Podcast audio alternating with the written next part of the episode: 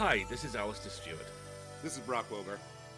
and you're listening to Caring Into the Void, the podcast where we get together, tell each other about a weird or dark story we've heard, and then try and find the silver lining or flip it into something that, well, maybe not positive, will at least be productive. Hey, Brock, how you doing? This week, we're not listening to Caring Into the Void. Caring in the Void is listening to you. Welcome to our mailbag episode. Um, actually, don't hate that. Maybe we'll do that one coming up soon. we should do one. We should absolutely do one. It- We are overdue for that, and we have had some of our best stories turned in via Twitter at by listeners. Like, One of my favorite things about uh, getting the show embedded over the last four years is that like there are certain stories that just everyone will tag me in, and I'm like, yes, yes, I did, I, I did see that thing today about the thing in space that seems like the other thing that seems like the horror movie. Yes, I, I too am experiencing existential dread about it and do desire to write a poem that makes people feel better about it. Uh, sir, I, I guess I have to ask how can something be everything, yet everywhere, yet all at once? What, what is that? Solve this problem for me. I choose partially because of the movie to apply the kind of multiversal frame over this. Also, I I saw Doctor Strange in the Multiverse of Madness yesterday, in which Elizabeth Olsen and Benedict Wong are very good, and Benedict Cumberbatch is frequently in scenes. I'm busting on him, and I shouldn't do that because him and his fucking high-cheeked elven prince brethren will come and get me and execute me in Westminster Cathedral or something. But the kind of everything everywhere all at once thing. I, I actually really like the the the definition of it that's in Multiverse of Madness, and that, as I understand it, everything everywhere all at once also plays. Oh, I with. thought you were doing the, the double feature of them. That's why I brought it up. Now, I, I, I- regret Oh. now introing a thing that you didn't do. I thought you, based on last episode, you said you were going to back to back the. it's fine. It's fine. Um, I actually really like the idea of of kind of echoes of personal choice and echoes of personal agency and how they react really differently. And with Multiverse of Madness, I, I mean, it's an interesting movie. I had a blast. I mean, it's a Sam Raimi film, and it's a Sam Raimi film where they've given him coffee again. So you know, th- there's moments where he's like, "Cake made of dead souls." Yeah, sure. Do we want to do like a close up inside someone? Great. All right. Do we want to throw Benedict Wong off lots of things? Fucking do it. I'm, I'm, I'm phrasing it in the non spoilery way, but the fact that the third act of the film just takes uh, Mr. Cumberbatch and places him in the least uh, positive possible physical situation imaginable uh, is one of those that you're like, you know what? Good on Sam Raimi for just taking like a a, a, a sort of Hollywood heartthrob and being like, let's fuck all that up. It feels very Vanilla Sky Tom Cruise, where you're like, what if he just like had a horrible like oh God, yeah. facial crash thing for most of the movie and lived like the Phantom of the Opera. It was like, yeah, yeah, yeah. Take take more A list uh, sex actors and uh, and and and really take their sexy from ten down to a two. Put them in a bag for uh, a mask. Uh, really go Friday the Thirteenth on this shit. Ju- just you know marinate them in stuff. Right. What? i don't know. Stuff. But no I, I i actually really like how much of multiverse of madness is really about the individual choices matter and the concept of personal agency versus oh it's okay there's a version of me out there that's got this right is actually like a massive science fictional concept. And it's really nice to see marvel wrestle with something which is a little bit existential like that and I, I really love how different characters find different things in that. How there's hope and there's also just terrible shit. And I think the thing I enjoyed the most about it was um, the moment where, about two minutes in, Elizabeth Olsen basically goes, "Mine," and does not release the film until the end credits. because I mean, she and and Johansson are the two people who have been served the least well by the last decade of Marvel movies. I mean, let's let's face it. Olsen's job in basically every film before one before WandaVision Series One was show up, look sad. It, it, and this was also a, a, a really interesting chance to see. uh, We're we're we're doing writer stuff right now, which is why I feel good about this instead of doing Marvel stuff, which no one should ever care about. it's it's an incredible thing to see sort of the first real big payoff of like the Marvel TV series spinning back into the movies because like without it, nothing about her character makes any sense whatsoever. Like if I had not seen WandaVision, I would be like, that's the dumbest thing I've ever seen, uh, which Mhm. is in some ways my thoughts on the movie anyway. But like it is it is genuinely incredible to have spent like so many hours with this character in just just her time in preparation for this thing and to, to really have that going in for a character like I, I don't think there's anything I care about less in the world than Hawkeye. Uh, and then the Hawkeye TV show was one of my favorite things last year. And I was just like, who would have guessed that if you spend a lot of time with a character and develop them, that people will enjoy it? Like, I'm just, it, it still blindsides me in some ways. I'm like, yeah, that Hawkeye, I really enjoyed that. And I'll hear it come out of my mouth and be like, what's, what was that? Why, why did I What? say that thing? Which, or yeah, uh, which my, my my wife finds very funny that they did such a good job at at working in his uh, hearing loss uh, in that show because uh, at her job she constantly covers when celebrities say and do stupid things, and so multiple times over the years in junkets he'd been asked about Hawkeye and the hearing loss thing and had said some really ableist crappy stuff uh and so we were watching that and i was like this is like such good representation and she's like yeah but like he's gonna get credit for it and the man should not get credit for that thing and i was like once again the we just need to return to a time in life when everyone had the jeremy renner app now- now you mention it, all I all I can see is a call coming in, and and and your your wife going, "Is the Renner desk covered? Now they're on lunch. Get someone on it now, now." bring me pictures of opposite spider-man How bad's his hair? It's pretty bad. Is the new music video out yet? Uh, I mean, technically, it's a music video. Just get me stills. get me stills that's my new shout do you have a story for us today Uh, yes, I do, and it is in fact quite the doozy. I would like to talk to you about death rays. death rays okay Death we go. rays. Specifically, a man called Harry Grindell Matthews. Harry was an inventor and his own worst enemy. Uh, in 1911, he said he'd invented a radio telephone that would allow communication between planes and the ground, and at the time, that was a huge deal. So the British government, who were obviously always interested in ways to oppress other countries with even more efficiency, discussed the weather and preferably learn the, the cricket scores, get super interested in this, and they asked Harry for a demonstration.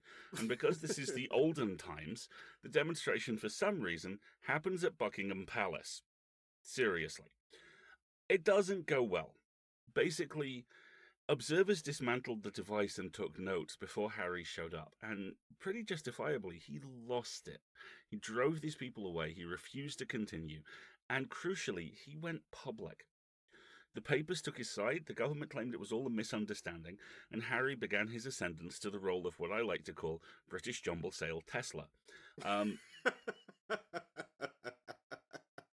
th- this this all kind of trundles along until 1914, and he's he's he's kind of he's in the news a bit, and he's regarded as one of those kind of brilliant can-do British eccentrics and all this kind of stuff.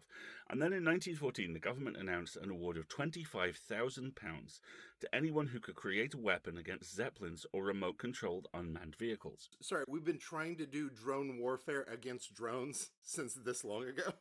Yes, drone warfare is essentially a 100-year-old theatre of operations. Oh my god. Harry claimed that, that he'd perfected a remote control system, and he successfully demonstrated this.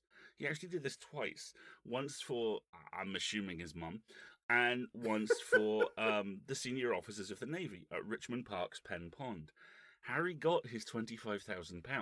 The invention was never used. this this is what's going to happen when you get your novel like option for a TV show like Right? yes they paid me but then they shelved it like I I that is the entire history of my decade in Hollywood. It's just like yeah yeah I got some money for that thing but uh, it will never see the light of day. So I I already identify with this man. Tell me more about him. We skip ahead now to 1921, when Harry claimed to have, and I swear this is true, invented the talking motion picture. okay and he claimed to do this um, having recorded an interview with polar explorer Ernest Shackleton before his final expedition. By the way, Shackleton, if you don't know him, is a really interesting guy in that he was one of the very few British polar explorers who was quite interested in not being dead. And also in bringing as many people back who went with him as possible.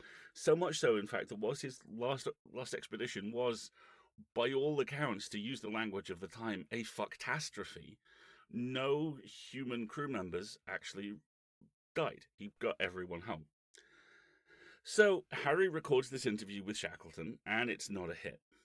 And unfortunately, it's one of those situations where talkies are just starting to come through. So about seven Ah. people, uh, seven people are inventing them all at the same time.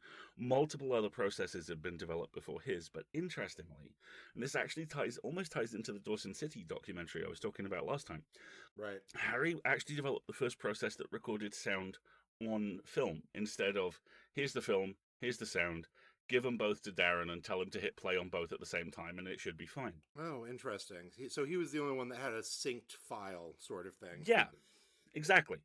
So you know this didn't work, but then he he persevered, and uh, this brings us to the death rays. In 1923, Harry claimed he had invented an electric ray that would put magnetos out of action. This does not mean he developed what Bolivar Trask could not, but rather that he built a device that could kill the electrical motors in engines from range. Not just that, it could kill aeroplanes' engines, it could detonate gunpowder, it could turn off ships' motors, and it could incapacitate infantry from the distance of four miles. Newspapers, and again, this is a technical term from the time, lost their shit. They were really, really up for this. This is how he gets the, de- the nickname Death Ray Matthews. So, think about the time. This is 1923. One world war is over, the second is unfortunately rapidly approaching. An existentially terrified establishment that believes in the power of sensible white men who can do anything embraces this man like it is drowning and he is a wardrobe from the Titanic, possibly also holding Kate Winslet. So, this is where things get shady again. The War Office contacts Harry in February 1924 and basically sends him a letter reading Dear Mr. Matthews, we understand you have developed a death ray. Please demonstrate it for us. He refuses, but he does agree to demonstrate it to a journalist, but he also refuses to explain how it worked.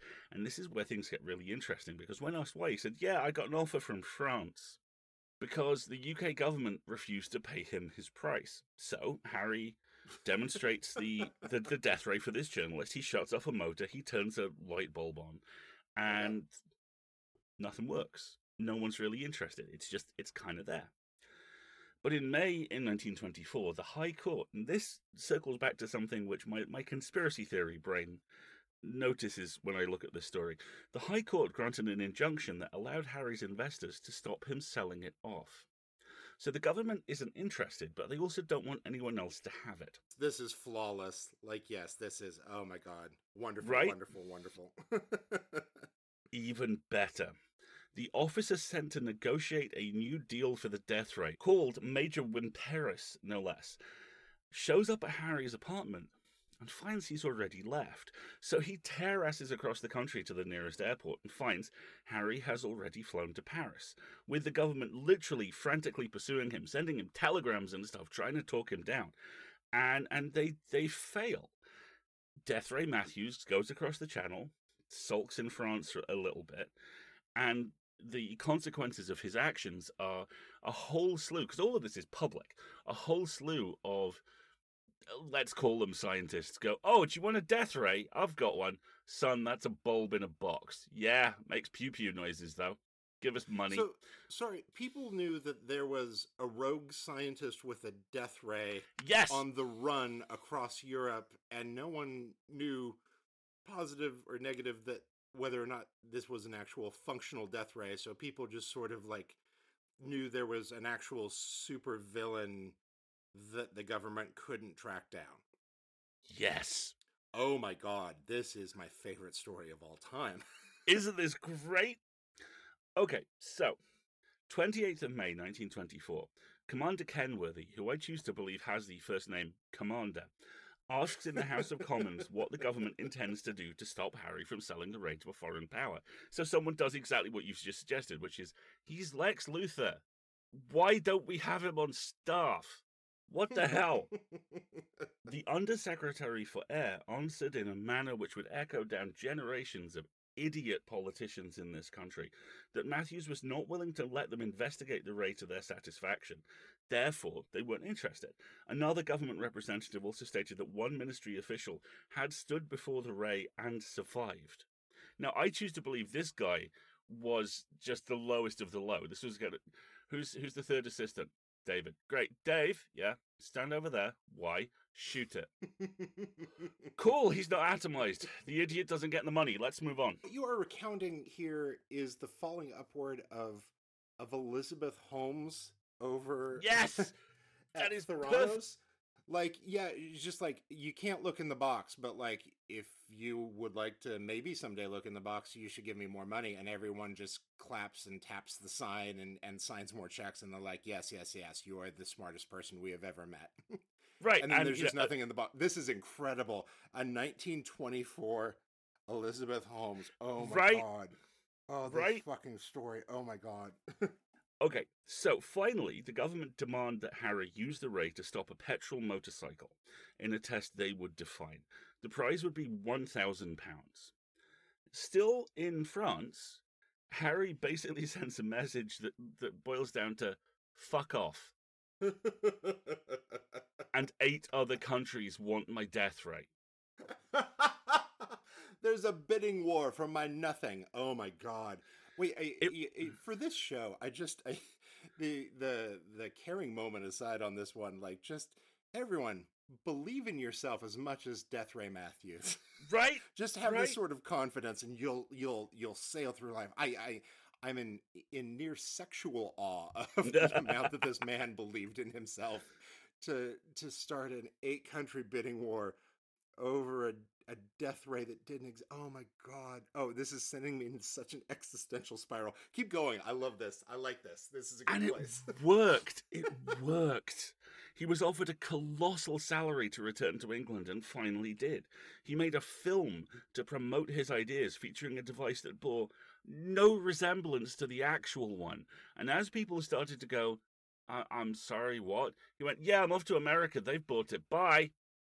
Yet again, he turned down big money to demonstrate it. And by this time, people were getting pretty sick of it. Uh, doubly so when he actually returned a few months later and said America had has actually purchased the death ray, and shortly they'd been de- they, they'd be deploying it. At which point, um, the American government went, "Who?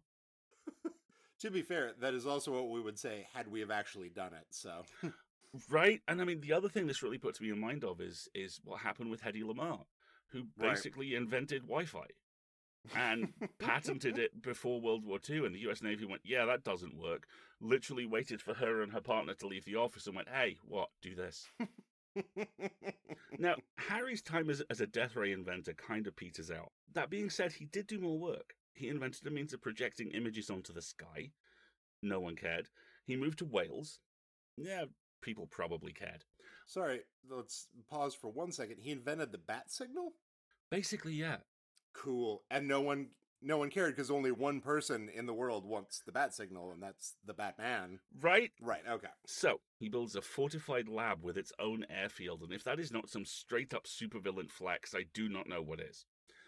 He went bankrupt, and he was ultimately saved from it by uh, an extremely right wing member of the nobility who had him work on means of detecting submarines for the French Navy. And at this point, he quietly disappears until he dies in 1941. I have no idea if his work succeeded. I think he's probably full of shit. Uh, I think, especially given, as you pointed out, Theranos, uh, the, the the Elizabeth Holmes Ther- Theranos situation, and we're a couple of episodes into We Crashed, as as I talk to you, which is, I it's mean, a it's a good time for scammers that have a uh, a very specific accent that does not exist in space wartime. the voice. exactly. do the thing. Do the thing with the voice. Um, I do know that some of what he worked on actually sounds a little bit like Havana Syndrome. That was exactly what I was going to say. But like, so he, he, everything about what you've brought up in his list of like dabbled ins, like if he was successful at it, we wouldn't know. Exactly. It's the extension of the Americans being like, we don't know what he's talking about with the death ray as we slowly inch the death ray back behind us with the heel of our shoe uh, into a closet. Like, yeah, you, you- I don't know. how many submarines did he detect? Like a there's we have no metric for it, so sure, maybe he really pulled that one off. So yeah, it's it's a really weird one. Some of it maybe ties in with Havana syndrome. Some of it plugs absolutely into the evolution of the perception of of espionage culture and conspiracy theory across the late end 20th century. The one thing I do know is this: Harry's success actually pales in comparison to the shadow that his story casts. It's Mm. like it's an engine that runs forever. It's like it's a light bulb that could never be turned off. And I'm amazed that no one has picked this up yet. I mean, this is an eight episode Netflix show waiting to happen. Yeah, this is the ne- the logical evolution of this is to go do the prestige version of of We Crashed. Right? And I mean, as near as I can tell, he's not even been in Doctor Who yet. What the hell? oh my god. So yeah, that's Death Ray Matthews. Uh, do you have a carrying into the void to go with this one? I do. Your biggest ideas are the ones that make the most noise. They're what we run towards because the song they sing is the one every creative feels in their bones. People will take you seriously. You will take you seriously. This will change the world. This will save the world. You will show them all. Nothing's changed alone. Saving the world is a team sport, and destruction, only in controlled circumstances, leads to growth. Sometimes we work so hard and fight so long and yell so loud. That's all we know how to do, and that means we miss when we win. We miss when we achieve. We miss when we actually make something. We all win. We all achieve. We all make things. Don't build your death ray. It won't work. Build something better. Build something that does work. Show them where to go, not what they've done. Show them who you are, not who they think they've made you. It's maybe our best anti-capitalism uh, carrying into the void yet. Uh, Thank you. also, I'm really glad that like a, all all that I'm left with is is I now have a mantra for the rest of my weekend. That's go build a life, Ray. right? Really want to really want to turn this guy on his head. Uh, oh my god, that was wonderful. Thank you so much. Thank you. That Um, what, what what do you have this week, Brock? So I'm going to send you a photo here, and you just tell me what you think you're looking at here. Okay. Oh. Oh. Uh huh. That Leatherface? Leatherface was my first thought when I saw it. Uh, what what what he is looking at now is a panel of three people in a black and white photo, uh, clearly from the past. Uh, there's a stern-looking woman. There's a balding man, and then there is someone in a hilarious cheap tuxedo wearing uh, what looks like a leather face mask, reading from a document at what is clearly a press conference. Um, right, that that's Leatherface, right? Clearly, that's that's what I, we're I would have thought, yeah. Yeah, yeah. I saw this image and I I thought like that must be a hilarious thing. And then I read the story behind it and it is upsettingly touching. Uh, and so uh, you talked about Harry Matthews.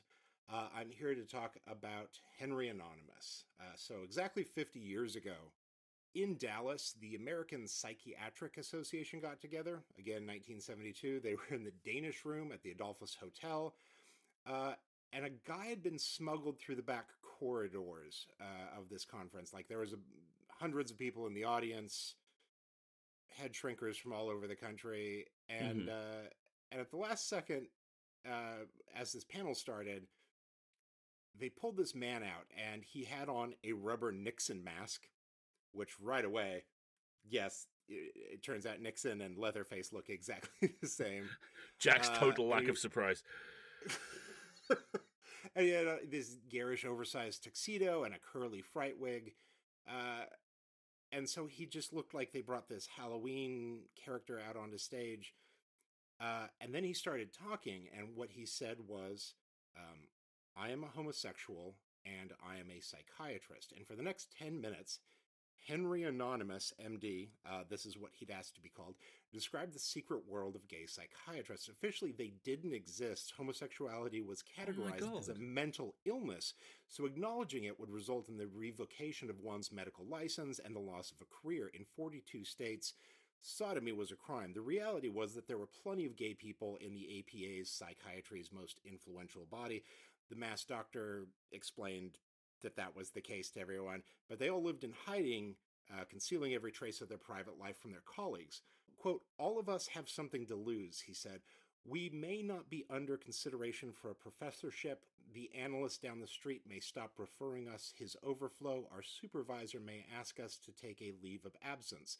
And that was the trade off that had formed the basis of this masked man's life. Uh, and the cost was too high. And that, that's what he came to tell everyone here. We are taking an even bigger risk, however, in not fully living our humanity. This is the greatest loss, our honest humanity. So he gives a 10 minute speech that was delivered 50 years ago today. Uh, and it was wow. a tipping point in the history of gay rights because the following year at their conference, the APA announced that it would reverse its centuries old position declaring that homosexuality was no longer a mental disorder. And the psychiatrists, like, they do not transform the culture that surrounds them. They do not touch their things. They are very set in that. But this 10 minute talk from a person dressed in a Nixon mask. Again, fucking Nixon, who looks like Leatherface in a hilarious tuxedo, talked for 10 minutes and transformed uh, the entirety of psychiatry. Uh, but, like, by extension, the trickle down effect was that by removing homosexuality from the DSM for the next round, uh, removed the legal basis for all of the discriminatory practices that were set in law, like denying gay people the right to employment, citizenship, housing, custody of children, excluding them from the clergy and the military, and the institution of marriage.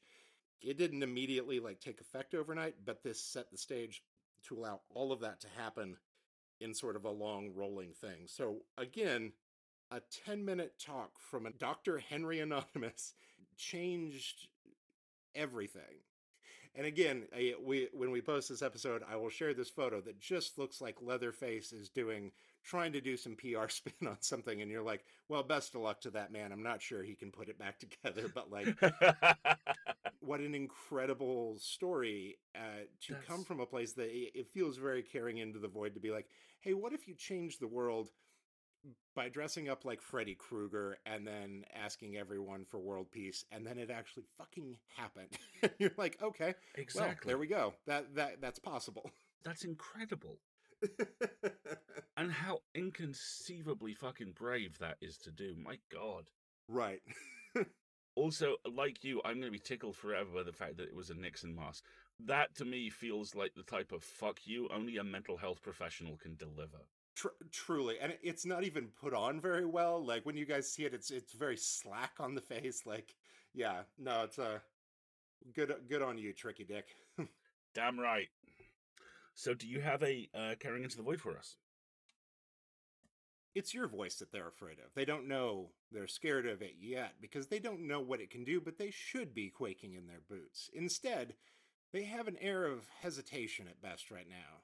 They know there's something in there. They know there's something out there, but they don't know when it will choose to make itself known. They've lived with the secret of your secret in the back of their minds for too long not to have it constantly popping in. Fuck, fuck, fuck, they think. One day it is going to come for us. Speaking truth to power can so easily destroy the very fabric of power. They don't know who it is living inside of, but they know that you carry it. On the day you choose to set it free, it'll tear them to shreds. They can both see it coming and they cannot see anything at all. Good. Go get them. Let your 10 minutes set their world aflame. Go, be joyful, and scorch the earth. Fucking A. Fucking A, man. Fucking A. Thank you for that. You got some self caring for us this week? I actually have two. I have a piece of media to recommend, and I have a uh, personal care moment, which I, I realized. The first episode I did, we talked about how myself and my partner are re engaging with the gym experience. And this week that didn't go very well because there were lots of fucking people in the gym. We we have a we have a safety margin, um, and so as a result of that, you know, we're like, okay, uh, how many people are in the gym? And every set I hand on a stack of Bibles. Basically, every time we've checked this week, uh, whether it be midnight or eight a.m., there's been fifty people in the gym or more. And after the first couple of days, I was like, are they living there? Is this some kind of bro commune? What the hell? Uh, and it's it's been really frustrating because we're at the top of the weight training program we're doing. We're in the last week, and we've not been able to go this week at all. And the thing which I learned I learned as a result of this is adaptability. And you know, firstly, there's making my peace with the fact that there are obviously going to be weeks where you know people are getting a pump on, and I just can't go to the gym. And secondly, that there are lots of other options open to us. So it's it's possibly a peculiar, peculiarly British carrying into the void moment, where instead of going, no, I'm going to wait in this queue, and then I'm going to get the thing which I, I've waited in this queue for, because that is right and fair, and that's how the world works for white British people. What I've learned far more this week is, okay, so that's my destination. That route's blocked. Here are the five other ways we can go there. Let's just be all right with that. How about you? So my self caring was that I went to a uh, citywide panel on uh, tourism, which I, I thought was going to be sort of like this meeting of all the business leaders in our city, talking about data, talking about uh, how we revitalize people coming out here in the industry. And instead, it wound up being a series of objectively evil CEOs taking the stage to uh, applaud the rescinding of any sort of uh, laws uh, around COVID, and then to talk about uh, the buying power of various generations in such a way that it acknowledged an economic disparity but didn't acknowledge where it came from. So it was uh, bordering at times on just like avocado toast is why they don't have houses. But we equally got into the buying power of Generation Alpha, which won't start being born for another four years and how they will have less money than we want them to because they'll have too many immigrant parents. And that was about the time me and my whole team stood up and walked out because we were like, I don't know. The I, I don't know if the, the buying power of the unborn or the racism is worse, but both are equally the worst. So I got to watch a bunch of people uh, that could buy me and sell me 10 times over a hundred times over applaud to some of the worst stuff I've ever heard. But the the thesis of what we were supposed to do that day was talk about why people should want to come to our city. And I think that perhaps the best thing I will opt to do is to not go to other cities, but to continue treating my city as if I'm vacationing there.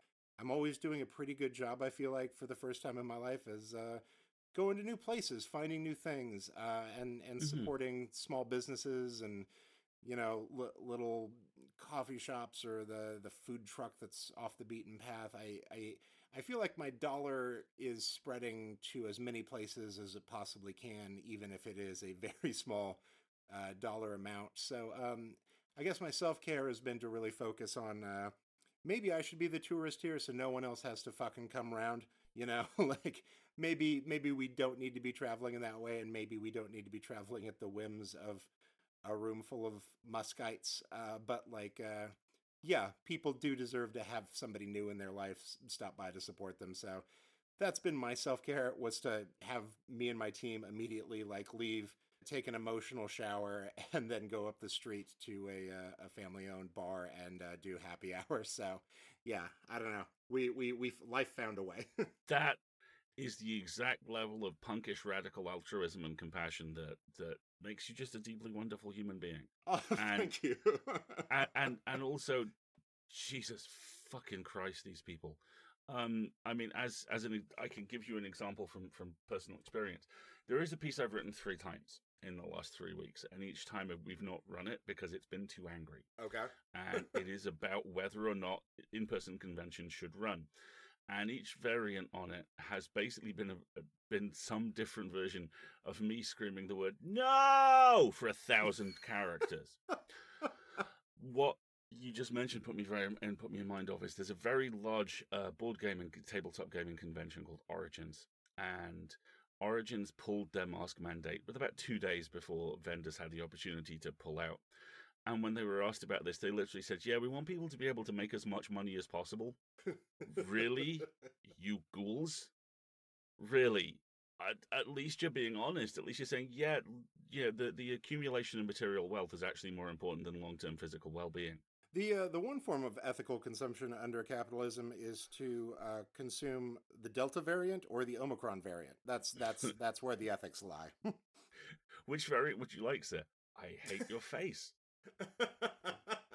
uh, you, you have a sharing into the void for us this week, a piece of media. Oh, which by the way, my parents are watching uh, Slow Horses. Uh, oh, we're, brilliant! We're thrilled that you brought it up. They're like, "Oh, we found that," and I was like, "How'd you guys find that? That's fabulous." Amazing, amazing. um, the piece of media I have is a novella called "Flowers for the Sea" by Zin E. Rocklin. It's set aboard the last ship that left a kingdom that literally sinks. And the, the note I made for it is it is a fairy story made of flotsam, rage, and ichor. It's about the woman who may be responsible for the kingdom sinking, the fact she's pregnant, the fact that she may be the only person who can carry a baby to term on this ship, and how the pregnancy that she hates is the only thing keeping her alive because the ship is beginning to fragment into factions. It is the best and worst possible time to read this book. Oh boy. for obvious reasons. Uh, as the novella goes on, what Rocklin begins to explore is bodily autonomy, sustained trauma, life within sustained trauma, uh, and the communities that grow and shatter under that trauma, and what happens when someone forgets to write happily ever after at the end of, a, of the fairy tale. It is brutal and bloody and thick with meaning, and the ending is one of those closed fist moments which only stories like this can deliver so well. And like I say, this is for me, I think for some people this is probably not the time to read it, and I think for a lot of people this is absolutely the time to read it. Uh, it's called Flowers for the Sea. It's by Zin E. Rocklin, and it's available from Tor now. You have sold me. I will get that now. Fantastic. How about you? Uh, I got to recommend everyone uh, give a spin to Bloc Party's new album, Alpha Games. Um, Ooh. Boy, howdy. Um, I always adore that they are in my top five bands, um, and that like they are basically one of the only bands that you can point to and be like, uh, that that is an openly gay black frontman guitarist that leads that indie dance rock band from the UK like that. There's not there's not any others like that. Uh, so like uh, the new album is is really incredible because it it's ostensibly it's a Lizzo album. It is a lot of really sassy. Hey, I'm coming to tell you why you suck, and I've brought all the receipts, quite literally in, in one song. But like, it goes beyond this very funny takedown sort of thing, and it does something that like it, that's sort of the first half of the album, and the second half of the album uh, which the first half, uh, the best compliment I can give it is my wife was going to Reddit, which she doesn't do, trying to figure out who these songs were about because they were definitely celebrity relationships that he'd had. And she was like, I need to know who this guy is. I'm sure Reddit knows already. The second half of it does something that that sort of album doesn't do, uh, which is that it uh, offers up just this outpouring of forgiveness, both to the person that has done harm, but also to the person that is singing it. It's uh, a second half of the album is about taking responsibility and putting anger aside. Uh, it it actually ends with uh, a spoken word track that's just about forgiving somebody from uh, a bad relationship where both sides were terrible and like I straight up cannot listen to the song. I, I listened to oh it twice, God. and I was like, I, I don't think I can ever listen to that one again. So it's good. It's the last track on the LP, but like it's it's incredibly powerful, moving stuff. And I was like, uh, like I, I really enjoyed the start of it. I was like, oh, this is like some really bitchy like ex boyfriend stuff, and I am fully here for it. And then it got very, hey, um, you know, you had a part in this too. You made some choices, and uh, you should. Uh, you know, forgive them for the parts of it you can forgive them for. I'm like, no, you're not supposed to do this in your dance rock album. Stop making me feel things. Yes. you're just supposed to make me want to do more drugs. I don't understand why you've gone to this worst, worst place. So, yeah, Bloc Party's album Alpha Games, it's it's streaming everywhere and so on and so forth right now. Thank you and your island for sending that my way. Uh, you are absolutely welcome. Also, I'm sorry about literally everything else.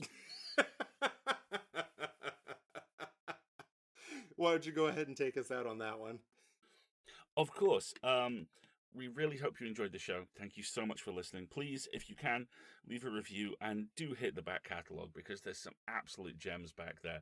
There's a, I forget the episode name, but there is a story that Jordan tells about a camel with a corpse tied to it that wandered the desert for decades that has haunted my nightmares in the best of ways. And I love the fact that I can't even tell you which episode it's in because you'll never know where it's going to appear. It just will. That man is actually my agent. That's my agent. That's why I'm not getting a lot of calls these days. Um, huh. Uh, goodbye, folks. Thank you so much for listening. Please follow me on Twitter at Alasdair Stuart so we can all survive the hell site together. Brock, where can these fine people find you? At Brock Wilbur. Fantastic. We'll see you next time, and remember, keep your hearts dark and true and your teeth sharp and many, and we will see you next time in the void. Bye bye bye bye bye.